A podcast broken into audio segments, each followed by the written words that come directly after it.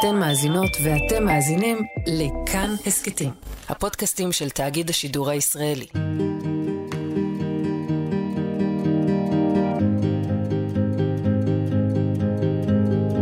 שלום, אני אורית נבון ואתם מאזינים להסקט לא טוב לי, שיתוף פעולה של כאן ועמותת סהר, סיוע והקשבה ברשת. בכל פרק נעסוק בהתמודדות עם מצוקה נפשית אחרת, והפעם אנחנו מדברים על מצוקה בהקשר של זהות מינית. נפתח בדיאלוג שמבוסס על שיחה אמיתית שהתקיימה בצ'אט של סהר, הפרטים המזהים טושטשו כמובן.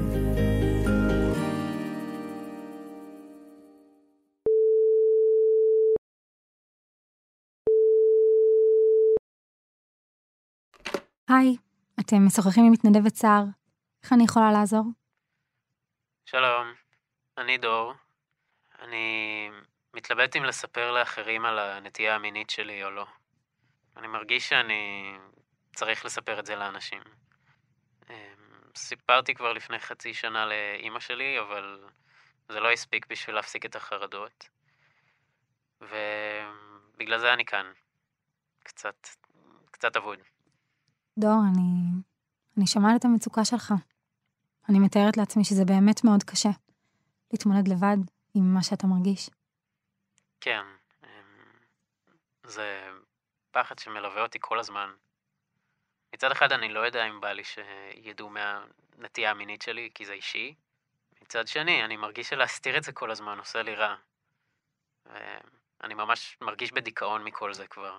בטח, אני יכולה רק לדמיין איך זה להסתובב יום יום עם מסכה על הפנים. כן, סיפרתי בסוף לאמא שלי, אבל היא אמרה שעדיף פשוט לשמור את זה לעצמי. ואני כל הזמן רואה ביוטיוב סרטונים חמודים כאלה של אנשים שיוצאים מהארון, וזה רק מלחיץ אותי עוד יותר. כבר שנתיים שאני לא יודע מה לעשות. אני מתארת לעצמי שזאת לא התגובה שציפית לה מאמא שלך, ושהתאכזבת לשמוע אותה. כאילו היא נתנה חותמת לפחדים שלך. נשמע כאילו היא מנסה להכחיש את זה, אבל לא אכפת לי. אני כבר סיפרתי. אני יכולה לשאול איך הרגשת אחרי שסיפרת לה? רק אם נוח לך לספר. הרגשתי שחרור מאוד גדול. וזה כל כך מבאס שגדלתי בסביבה שכל כך שונאת את השונה, ושלא עשיתי שום דבר רע, ועדיין אני מרגיש נורא. לא, אני שמעת את התסכול שלך. ועד כמה אתה מאוכזב מהסביבה שלך, שנותנת לך תחושה ש... שאין מקום לצבעים האמיתיים שלך. זה מכשול שאתה מרגיש שאתה צריך לעקוף כדי לחיות כמו שהיית רוצה. בלי פחד שקולה אותך. אני פשוט לא רוצה את המשקל הזה עליי כל הזמן. אני רוצה להרגיש בנוח בלימודים, ואני רוצה להרגיש בנוח עם חברים, ואני בטוח שאני גם לא היחיד שמפחד מזה. אני מתארת לעצמי שהמחשבה לספר לכולם יכולה לשתק. החשש מאיך הם יגיבו, והאם זה ישנה את איך שתופסים אותך. מצד שני, נשמע שאתה כבר יודע להגיד מול עצמך קודם כל, שזה חלק ממי שאתה, ושזה לא הופך אותך לאדם אחר, פחות ראוי. נכון, אבל זה... זה מפחיד לספר במציאות, אני לא בטוח למה. כאילו, המשפחה שלי מאוד ליברלית, אז אני לא בטוח מה, מה עוצר אותי. זה בטח מאוד מכביד עליך. לא להצליח להרגיש פתוח מול האנשים הכי קרובים אליך. אני, אני מרגיש שאני לא יכול לבטא את עצמי, ומאז שאני הומו, שהבנתי שאני הומו, פחדתי לדבר על זה. זה מרגיש כאילו אני לא באמת חי. למה ילד בגילי צריך להרגיש כל כך דחוי ומבוטל? אני מתארת לעצמי שלחיות בחברה שמרגישה לא סובלנית, יכול להכאיב, ואפילו להביא אנשים להתכחש למי שהם נולדו להיות. נכון. זה מרגיש שהסביבה שאני נמצא בה מורכבת ממלא אנשים עם אותו אופי, וכאילו יצרנו חברה עם מקום רק לסוג אחד של אנשים, וכל השאר זה לא מקובל. קשה ללכת נגד הזרם בעולם כזה, ולהצליח לנתב לעצמך דרך שבה אתה יכול להיות נאמן למי שאתה. כן. נמאס לי לבזבז זמן החיים שלי על פחד. אני רוצה להתקדם ולפתח את עצמי במקום לדאוג כל הזמן. מכל מה שאתה משתף, אולי העובדה שאתה מתמודד לבד היא הכי מכאיבה? כן. כן, בדיוק. דור, היית רוצה שנחשוב יחד איפה תוכל להרגיש פחות לבד? דרכים נוספות לקבל עזרה ותמיכה? כן. כן, אפשר לנסות. אולי תשקול את איגי, ארגון לנוער גאה. אני מאמינה ששם תוכל להכיר חבר'ה שחווים חוויות דומות לשלך, וגם להתייעץ איתם. תוכל לקבל מענה, למצוא מקום שבו תוכל להרגיש שייך. תודה. תודה, אני אנסה לפנות אליהם באמת. אני, אני ממש רוצה כבר להרגיש חופשי. לא יודע למה אני מחכה, הזמן לא עוזר במקרה הזה. חוץ מאמא, יש אולי חבר או חברה קרובה ש... שיכולו להיות הראשונים?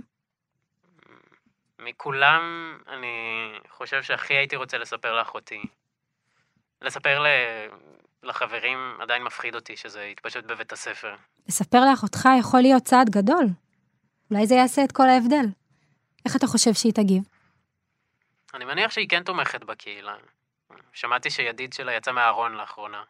לפעמים מספיק אדם אחד שיתמוך בך כדי לתת לך ביטחון להמשיך בשינוי. זה יכול להיות מאוד משמעותי ומשחרר. אפילו זה שסיפרתי לאמא שלי עזר לי, למרות שלא קיבלתי את התגובה שציפיתי לה. תודה, תודה, נתת לי מוטיבציה. דור, שולחת לך המון אנרגיות טובות והצלחה בתהליך הלא פשוט שאתה עובר, אך כזה שגם יהיה משחרר. מזמינה אותך להמשיך ולעלות לכאן כשתרגיש צורך.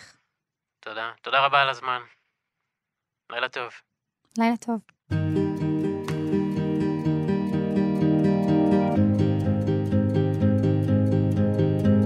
איתי באולפן נמצא דוקטור אילן טבק אבירם, פסיכולוג קליני ומטפל בקהילת הלהט"ב. שלום. שלום. אז שמענו את דור, בן חמש עשרה. אנחנו מדברים פה על בני נוער בעצם, בעיקר. אנחנו מדברים על אנשים בכל הגילאים. אחד הדברים שמפתיעים זה שיציאה מהארון לא מתרחשת בהכרח דווקא בגילי העשרה, זאת אומרת ברוב המקרים זה אכן אה, קורה בגילי העשרה, בגיל ההתבגרות, כשמגבשים את הזהות, וחלק מהזהות זה גם הזהות המגדרית, וגם אה, העדפה המינית. השתמשת קודם במונח אה, זהות מינית, אז המונח הזה הוא קצת מעורפל, אנחנו בעצם מדברים על שני דברים אה, נפרדים, שהם מאוד חשובים ומתגבשים אה, בגילאים האלה, גם הזהות המגדרית, איך אדם מגדיר את עצמו כגבר, אישה וטרנס, טרנסית אחרים, והעדפה המינית, שזה בעצם למי נמשכים, מי האובייקט הרומנטי, אובייקט המשיכה של כל אחת ואחד. ובעצם אנחנו מדברים על שני דברים די דרמטיים. קודם כל את ההבנה של הבן אדם את עצמו, שהוא באמת נמשך לבני מינו, ואו או מיהו, ואחר כך את השלב של היציאה מהארון, שהוא בעצם צריך לבשר לכולם מיהו. נכון, נכון, ושני השלבים הם לא פשוטים. הייתי אומר שהשלב הראשון, שהוא השלב שהוא פרטי ואישי, ובעצם מתרחש בתוך האדם עצמו, הוא השלב היותר קריטי, לפעמים היותר קשה, היותר אה, עמוס בלבטים, אה, התחבטויות נפש קשות. שלב השני של ה... יציאה החוצה של ההתוודות, של השיתוף עם הסביבה, הוא שלב שלא פעם גם יש פה הקלה מסוימת. אז אנחנו עוד נגיע באמת לשלב של איך לבשר לכולם ואת מי כדאי לשתף, אבל קודם כל כשאנחנו מדברים על הבן אדם בינו לבין עצמו, מתי בעצם הם, מגלים את הדבר הזה? אני מכירה הומואים שאומרים, בגיל שש כבר ידעתי. נכון, נכון. השאלה הזאת היא שאלה שהרבה פעמים... הומואים, לסביות ואחרים נשאלים מתי לראשונה הרגשתם את זה, וההרגשה הזאת היא מאוד מאוד אינדיבידואלית, העיתוי של ההרגשה הזאת מאוד משתנה מאדם לאדם. זה יכול גם לקרות בגילים ממש מוקדמים. נכון, בעצם זה מה שאנחנו יודעים גם כפסיכולוגים על התפתחות המיניות, שהמיניות הראשונה, הזרעים שלה נזרעים כבר בגילאים מאוד מוקדמים, לפעמים זה לא גילאים של מיניות בוגרת, אבל זה גילאים שילד, נגיד אפילו בגילאים חמש או שש, יכול להרגיש משיכה, יכול להרגיש איזושהי, הוא לא יודע להגדיר את זה כמשיכה. אבל למה זה מעורר ו... חרדה? היא מעוררת חרדה משני טעמים. קודם כל, המיניות בכלל, לא רק אצל להט"בים. מיניות זה נושא שהוא נושא לא פשוט, הוא מורכב, הוא מפחיד. במיוחד בגילאים הצעירים אין את הכלים להבנה ולהתמודדות איתו. אז לכן, כשמרגישים איזה מתח בגוף, מתח כזה שהוא בעצם אנחנו מאוחר יותר מבינים אותו כמתח מיני, אז בגילאים הצעירים זה משהו לא ברור, לא מוסבר, מפחיד קצת. בכלל באופן כללי, המיניות היא דבר מפחיד בגילאים הצעירים, יכולה להיות מפחידה. אבל פה אנחנו מדברים על עוד דבר שיש פה איזה טאבו חברתי מסוים שעדיין קיים, אם כי אנחנו יודעים שהוא פחת, וכתוצאה מהשינויים החברתיים והפתיחות והליברליות הרבה יותר, אבל עדיין יש איזה איסור על uh, ה... רומנטיקה, המשיכה, האהבה הרומנטית בין אנשים מאותו מין, וכשזה מתלבש על אי הנוחות מהמיניות באופן כללי, באופן בסיסי, אז כבר יש לנו שני רבדים שהם מקשים ויוצרים אה, את התחושה הלא נעימה והלא נוחה הזו. גם גיש. היום, כשזה באמת יותר מקובל? גם היום, אם כי אנחנו... רגע, מקובל זאת לא המילה, פשוט החברה יותר מקבלת נכון, את זה. נכון, בדיוק, כן, זהו. כן. החברה יותר מקבלת את זה, גם יש נראות. אנחנו יכולים לראות את זה אצל ילדים צעירים היום, שבאמת הם נתקלים כבר...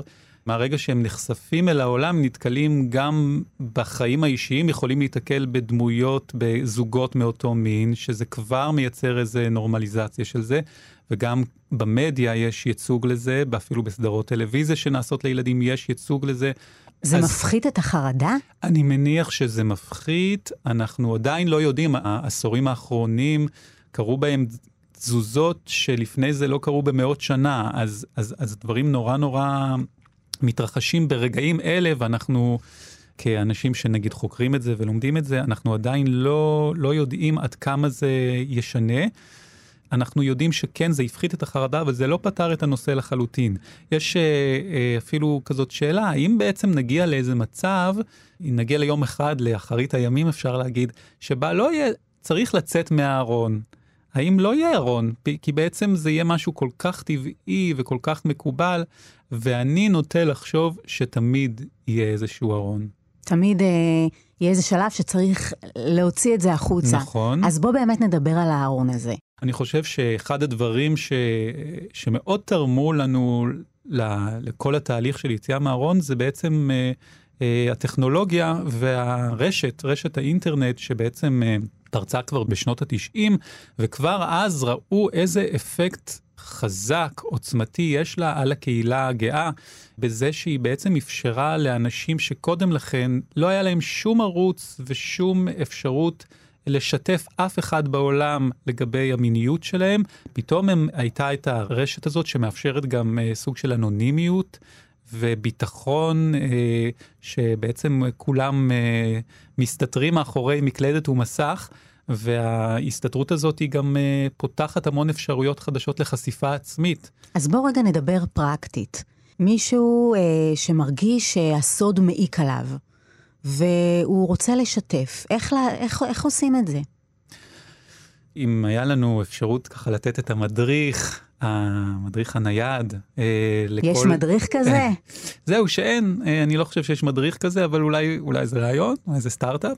אבל יש כל מיני, כמובן, גם ברשת מסתובבים כל מיני כאלה תסריטים, או, או סוג של מיני מדריכים כאלה של אנשים שכתבו על עצמם, מהניסיון שלהם, לאו דווקא, וגם יש מאמרים שנכתבו בצורה קצת יותר מקצועית.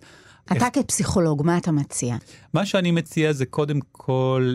להיות uh, בטוחים, קודם כל שהשלב הראשון, השלב הפנימי האישי, הוא כבר הבשיל במידה כזאת שהאדם מרגיש שיש לו איזה ביטחון סביב מה שהוא רוצה להגיד. אבל עכשיו, איך יודעים? זהו, הביטח, עכשיו הביטחון הוא לאו דווקא ב- להגיד, אני יודע שאני הומו או לסבית, יכול להיות גם ביטחון בלהגיד, אני מרגיש כל מיני דברים או אני מתלבט, אבל קודם כל, הדיון הפנימי צריך להגיע מספיק מפותח, בכדי להגיע לאיזושהי מסקנה, והמסקנה לאו דווקא צריכה להיות חד משמעית, אבל מסקנה שניתן לתקשר אותה, כי כשהעיסוק בנושא מתחיל, אז הוא מאוד, הוא מתאפיין באיזושהי סערה וקאוטיות בתוך הנפש של נערה או הנער. בשלב הזה אולי זה אפילו לא מספיק מנוסח בצורה כזאת שתהיה בהירה לסביבה. בואו בוא רגע באמת נדבר אליכם, אל האנשים שמקשיבים לנו ומתמודדים עם הדבר הזה. נסו לנסח לעצמכם מה אתם מרגישים עם הדבר הזה. בכמה משפטים פשוטים, איך אתם מנסחים את מה שאתם מרגישים סביב המיניות שלכם, סביב המשיכה שלכם, סביב מה שזה מעורר בכם, החששות, הפחדים. נסחו את זה, ואחרי שזה מנוסח, נסו לחשוב איזה פלטפורמה תהיה הכי נוחה בכדי לשתף, ומי היעדים של השיתוף. עכשיו, אני חושב שאין אין אדם שיכול לקבל את ההחלטה הזאת טוב יותר מ, מי האדם עצמו. זאת אומרת, אחר, אפילו הפסיכולוג, הוא לא יכיר, הוא לא מכיר את הנפשות הפועלות בחייו של האדם יותר טוב מהנערה או הנער עצמם שבעצם רוצים לשתף. ומה עושים אם באמת, כמו ששמענו, משתפים את אימא ומצפים לתגובה אוהדת ומתאכזבים? מה, מה אפשר לעשות? קודם כל, זה, זה אחד הדברים שמאוד כדאי להיות מוכנים אליהם. אני חושב שאחד הדברים שאני מדבר עם אנשים שרוצים לצאת מהארון, הם כבר יודעים שהם רוצים להגיד את זה, אז אני קודם כל אומר להם, אתם צריכים להבין, כשאתם יוצאים מהארון, ואת משתפים את, ה, את הצד השני, ובמיוחד אם זה מישהו, הורה או בן משפחה קרוב, שהאמירה הזאת היא לא סתם, זה לא, היא לא אמירה שעוברת ליד, אלא אמירה שגם מעוררת תגובה רגשית חזקה, וגם משפיעה על, על היום-יום שלו, אתם צריכים לצפות לזה ש... הצד השני כרגע גם נכנס לתוך ארון. זאת אומרת, אתם יצאתם, הוא נכנס, הוא הוכנס, והוא גם מתמודד עם איזושהי מציאות חדשה שלפעמים יכולה להיות מטלטלת. ולכן התגובה הראשונית עשויה להיות לא בהכרח התגובה הכי מקבלת או מחבקת או מאוזנת או מבוסתת או רגישה אליכם, אלא לפעמים זו תגובה של האדם על עצמו. האמא ששומעת מגיבה מתוך הרגשות ה... שלה עצמה לגבי העניין הזה, ולכן היא לא בהכרח תהיה רגישה ומקווננת אל הבת או הבן שלה. אז חייבים לזכור את זה, וצריך להכין את מי שהולך לצאת מהארון לגבי הדבר הזה. ואז, ואז בעצם מגיע פה הנקודה שאני חושב שחשוב לנו לדבר עליה, שיכול להיות שההצעה הכי טובה לתת, זה בפעם הראשונה באמת תשתפו באיזושהי פלטפורמה אנונימית, או פלטפורמה מרוחקת יותר, לאו דווקא את האנשים הכי קרובים, תשתפו אה, בין השאר, אולי ברשת, במידה ואתם מרגישים מספיק בטוחים, אה, בין אם במקומות שמיועדים לכך, או לפעמים גם יש כל מיני קהילות ש, שאפשר לקבל בהם אה, קשב לא פורמלי, זאת אומרת, יש מקומות אה, כמו סהר, כמו איראן, שמיועדים ל, ל, לתת מענה של כמו הקשבה. איגי. כמו איגי? כן, איגי כבר זה, אפילו מעבר לזה, איגי גם... מעבר להקשבה, גם מציעה פעילויות, פעילויות ומפגשים, כן. זה כבר בשלבים, אני חושב שזה כבר בשלב שתיים שלוש, לא בשלב הראשוני בהכרח, אבל בשלב הראשון שרק רוצים לספר למישהו, יכול להיות שה, שהדבר הנכון עבור מי שלא בטוח ב, בתגובה המחבקת של הסביבה הקרובה, במשפחה או בקרב החברים, זה דווקא לפנות למקומות האנונימיים, מקומות המרוחקים, ברשת, בין אם זה במקומות הפורמליים, או בקהילות ובכל מיני קבוצות שיש, שבה, קבוצות וירטואליות, שבהם אנשים משתפים תחת באמת איזשהו מעטה אנונימי, ומקבלים תגובות באמת שיכולות להיות מאוד, שמאוד מאשרות ומאוד נותנות לגיטימציה, ואז יש איזשהו משהו שמתחזק, ויכול לגשת לשלב הבא, שזה כן לספר לאנשים המשמעותיים, שלא בהכרח תמיד יגיבו בצורה הכי רגישה ומותאמת. אז אני אשאל אותך משהו קצת גנרי, אילן. האם כדי שאדם ירגיש מאושר ויקבל את עצמו, גם הסביבה בהכרח צריכה לקבל אותו? זאת אומרת, אם בן אדם באמת משתף דמות משמעותית בחייו שלא מקבלת אותו, האם עדיין הוא יכול לקבל את עצמו ולהיות שלם עם עצמו? אני אגיד, התשובה מורכבת, כי מצד אחד, הקבלה העצמית של האדם לא תלויה ב-מאה אחוז בקבלה של הסביבה. זאת אומרת, גם אם יש דמות משמעותית מהסביבה שלא מקבלת, אני פגשתי ופוגש הרבה אנשים שלמרבה הצער, מישהו קרוב אליהם לא קיבל אותם, או לא קיבל אותם לפחות במידה שהם ציפו לה, המידה אולי הראויה, והם בכל זאת אה, הצליחו לבנות חיים מאושרים ומלאי קבלה עצמית וסיפוק. ושלמים עם עצמם. כן, ושלמים עם עצמם. אבל יחד עם זה אי אפשר להתעלם מזה שזאת כן איזושהי צלקת מסוימת. ולכן אה, אנחנו רואים הרבה מקרים שבהם בסופו של דבר לצערנו, חוסר הקבלה של הסביבה גם מחלחל פנימה, ויש אנשים שיצאו מהארון, והם כביכול על פניו באמת שלמים עם עצמם, ועדיין בתוך תוכם יש איזשהו חלק שלא מקבל את עצמו. כל אחד, כל אדם, וזה לא קשור רק לנושא של הנטייה מינית והזהות המגדרית, כל אדם זקוק לעיניים מקבלות, מכילות, מתפעלות, אוהבות, וכשהעיניים האלה הן ביקורתיות או שיפוטיות, זה לכל אדם זה ישפיע.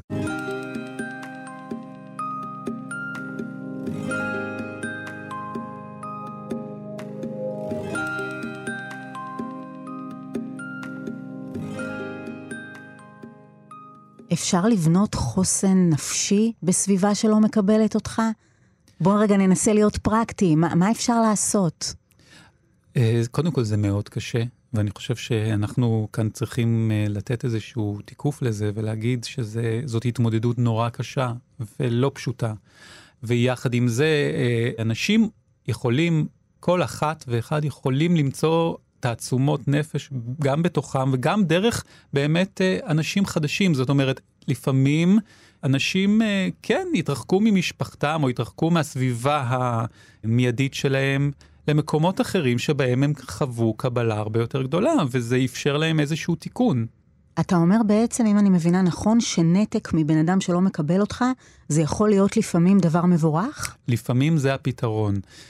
אני חושב שזה פתרון קצה, זה פתרון קיצוני, זה לא הפתרון הראשון שאני אמליץ עליו, אני חושב שקודם כל צריכה להיות הידברות, ניסיונות להידברות, וגם איזושהי הבנה של התהליך, כמו שאמרתי קודם, אנחנו צריכים להבין ש...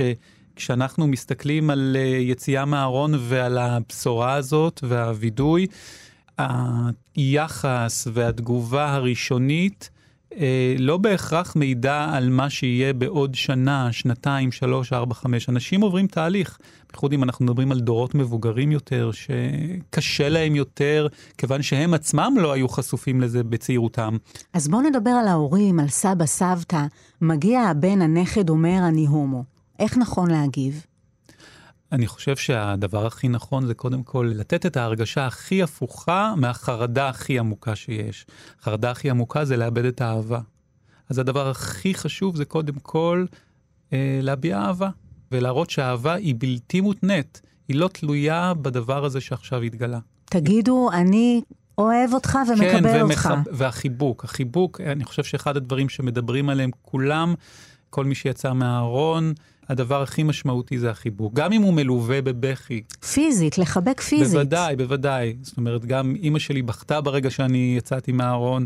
זה בכי שהוא מעורב, הוא בכי אמביוולנטי. זאת אומרת, יש בו גם uh, מרכיבים של כאב, וגם מרכיבים של uh, הקלה, כי אני חושב שהסוד, ההסתרות, הם uh, תמיד uh, משהו שמאוד מורגש בבית, גם אם לא יודעים ל- לתמלל אותו, לתת לו את, ה- את ההמשגה הכי מדויקת, ובוודאי שלא יכולים גם לדבר על זה, אבל זה פיל גדול בחדר שנמצא, וכשיש יציאה מהארון, זה, זה בסוף גם משחרר את כולם, גם את נושא הסוד, וגם את אלה שבעצם uh, מרגישים בסוד, מרגישים שיש שם משהו.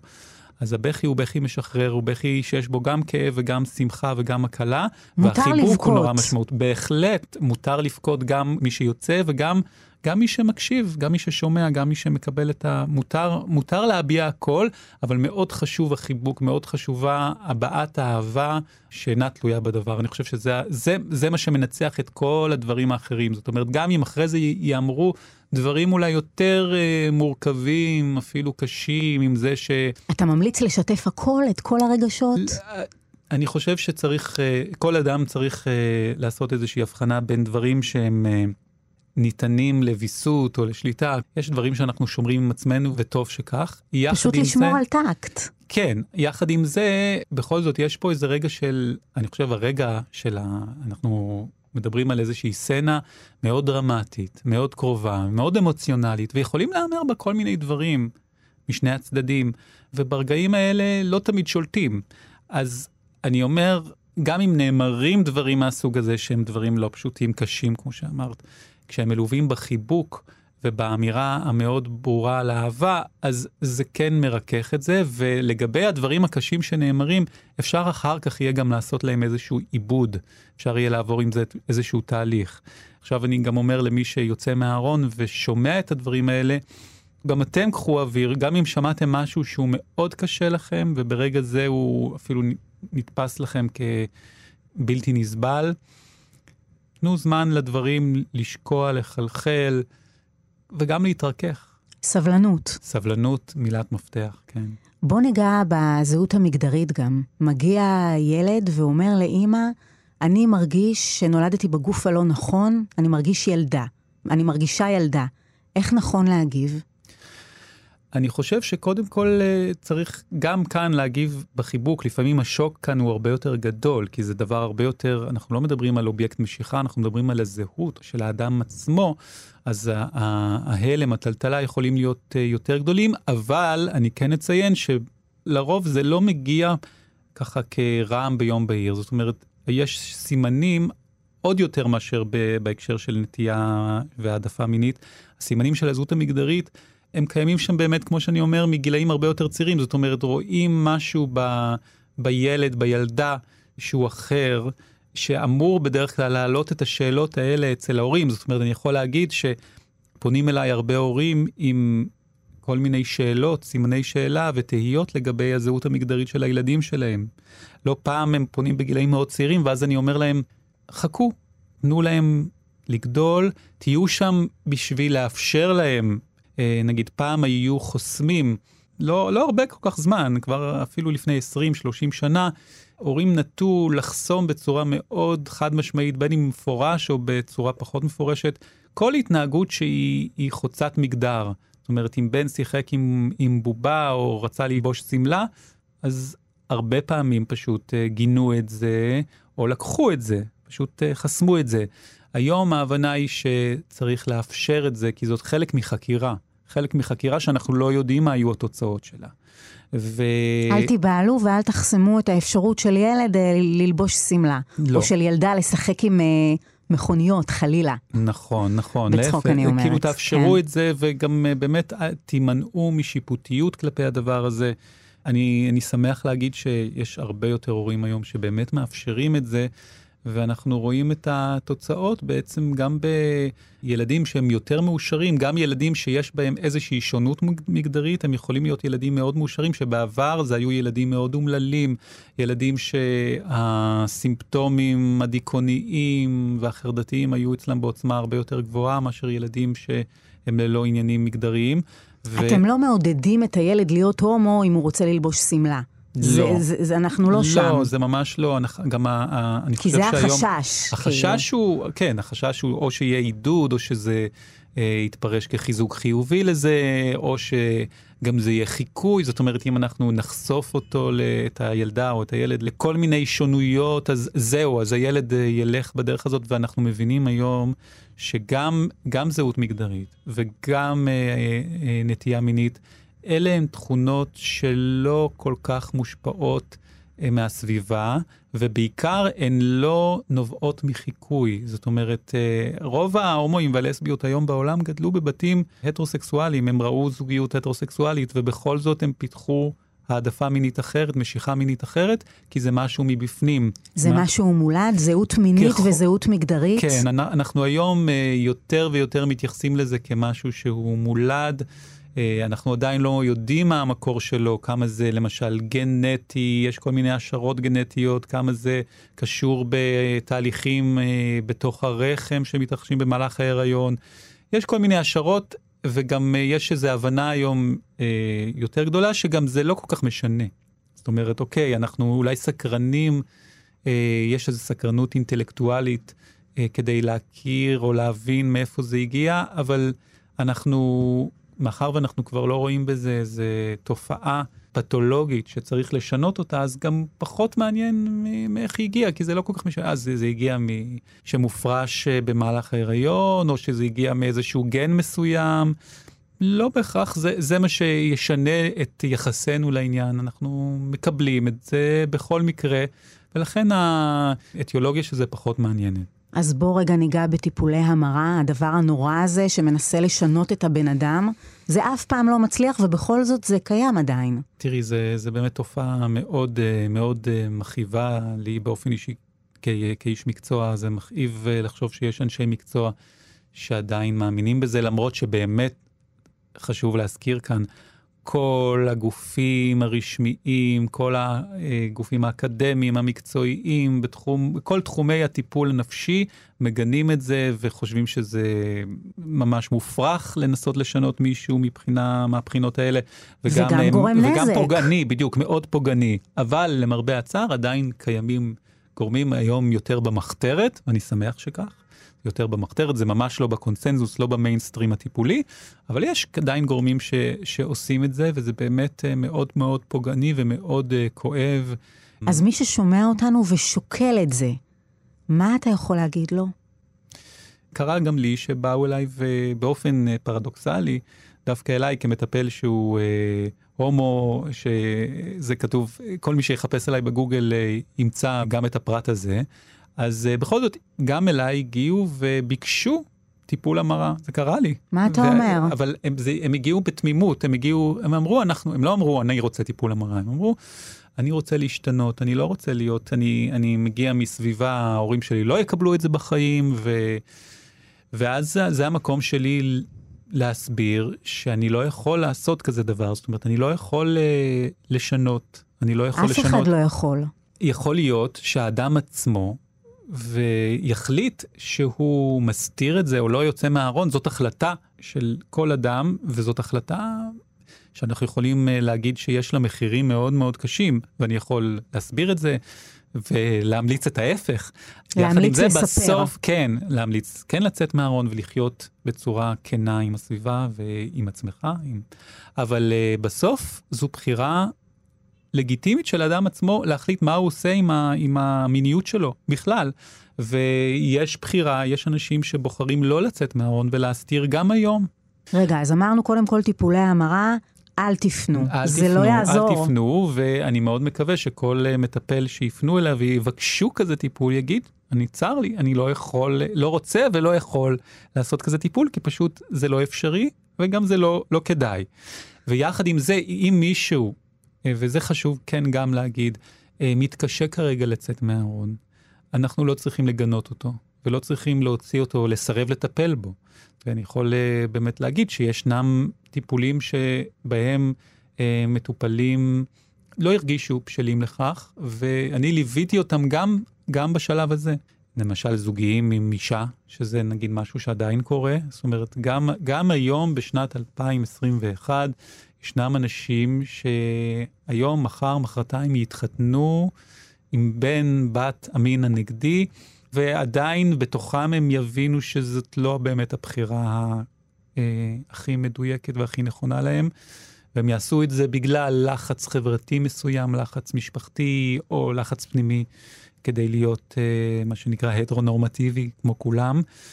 גם היום זה קורה, וגם אנשים כאלה זקוקים לעזרה לפעמים, והם זקוקים לעזרה, ולפעמים העזרה היא בזה שאנחנו קודם כל נעזור להם, בקצב היותר איטי שלהם, לקבל את עצמם כפי שהם, עם המשיכה שלהם, לבני מינם או בנות מינם, ונהיה צעד, צעד, צעד נלווה אותם עד שהם יהיו מוכנים כן לספר את זה, ולשלם מחיר שהוא לפעמים הרבה יותר חריף מאשר בגיל חמש עשרה. כי זה המחיר של פירוק משפחה, זה מחיר קשה ביותר, אבל... ברגע שאתם רוצים זוגיות מאושרת, זה בעייתי אם אתם לא סיפרתם לעולם. בהחלט, בהחלט.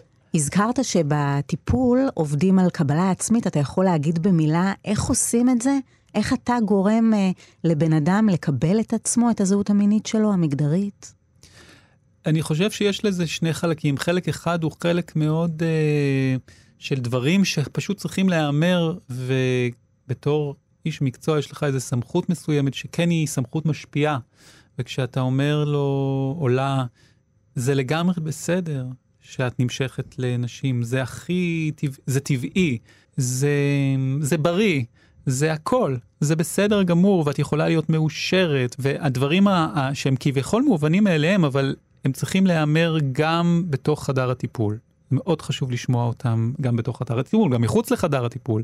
זה דבר אחד שחייב להיאמר שם, וגם לנסות להראות מאיפה מגיעים החלקים הביקורתיים, השיפוטיים, אלה ש... שהם חוסמים את הדרך החוצה מהארון. זאת אומרת, מאיפה זה מגיע? וזה בדרך כלל מגיע מכל מיני מסרים מהסביבה, ולהראות בעצם שזה כמו נגיף, זה משהו פולשני, זה משהו מבחוץ, זה לא משהו של האדם עצמו, זה לא אתה. זה לא את, הבאתם את זה, את התפיסה הזאת שזה לא, לא בסדר, ושזה, זה הגיע לכם מבחוץ, אתם שמעתם את זה אצל אנשים מבחוץ, שהם דיברו מה, מהחרדות שלהם, מהתפיסות אולי ספציפיות שמרניות שלהם, או מהדת, מדברים שקשורים בדת. הדת היא, היא, היא דבר שמאוד נוכח, זאת אומרת... לא דיברנו על להט"בים דתיים, ששם יש עוד... איזה מורכבות, כן. עוד רובד, בנוסף לקושי. בדיוק.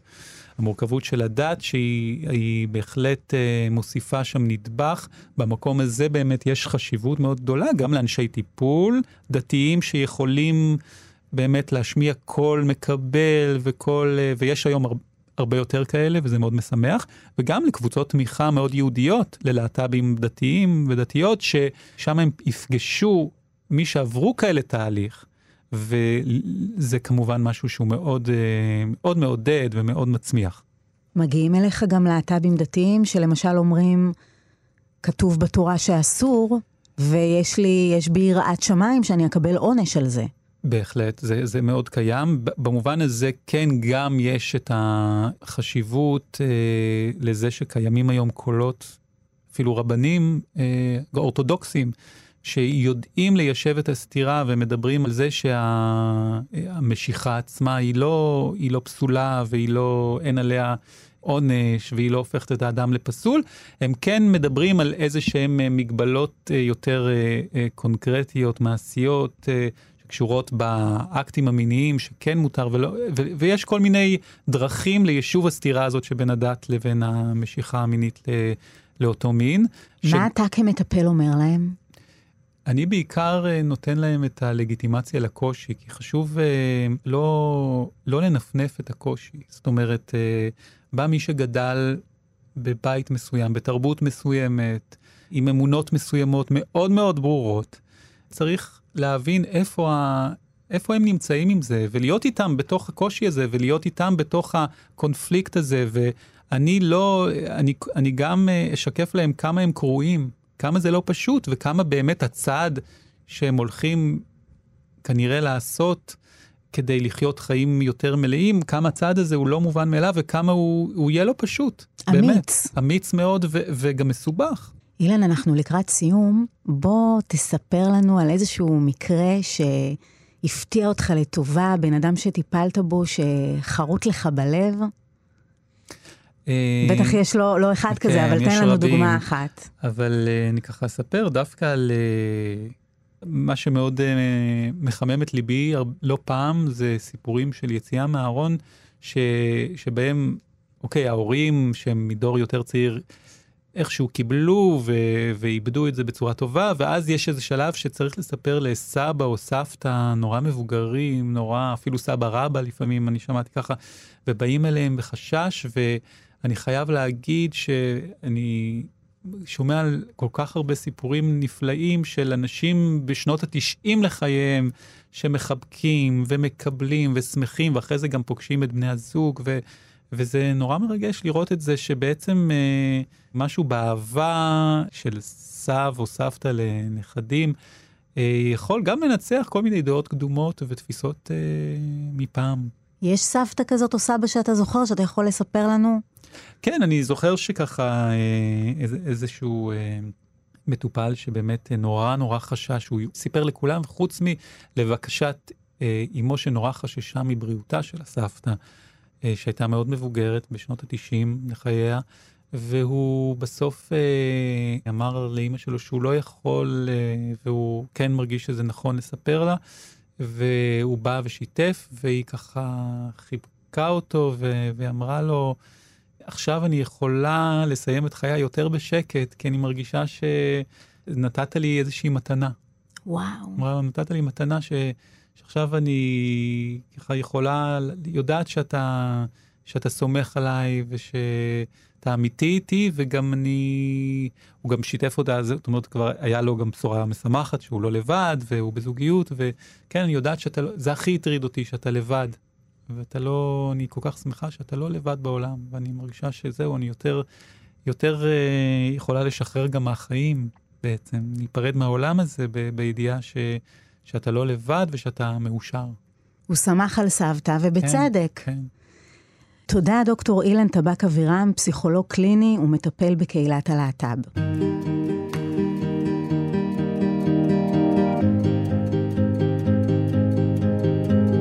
ההסכת לא טוב לי הוקלט בשיתוף עם עמותת סהר ובית צבי, בית הספר הגבוה לאומנויות הבמה. תודה לשחקנים מבית צבי, אלן ווקר ועדי נירמן. בהפקת התוכנית השתתפו ניר גורלי, אייל שינדלר, גיא פלויאן ואבי שמאי. תודה ליעל לוי ולונה בן דיין מסהר. עמותת סהר מעניקה סיוע לאנשים במצוקה נפשית, אונליין באנונימיות מלאה. אם אתם במצוקה, ייכנסו לאתר של סהר, מתנדבי העמותה מחכים לכם שם. דאבליו דאבליו דאבליו נקודה סהר נקודה או אר ג'י נקודה איי אל. אני אורית נבון, מוזמנים להאזין לפרקים נוספים באתר וביישומון כאן ובכל יישומוני העסקתים. תודה שהאזנתם.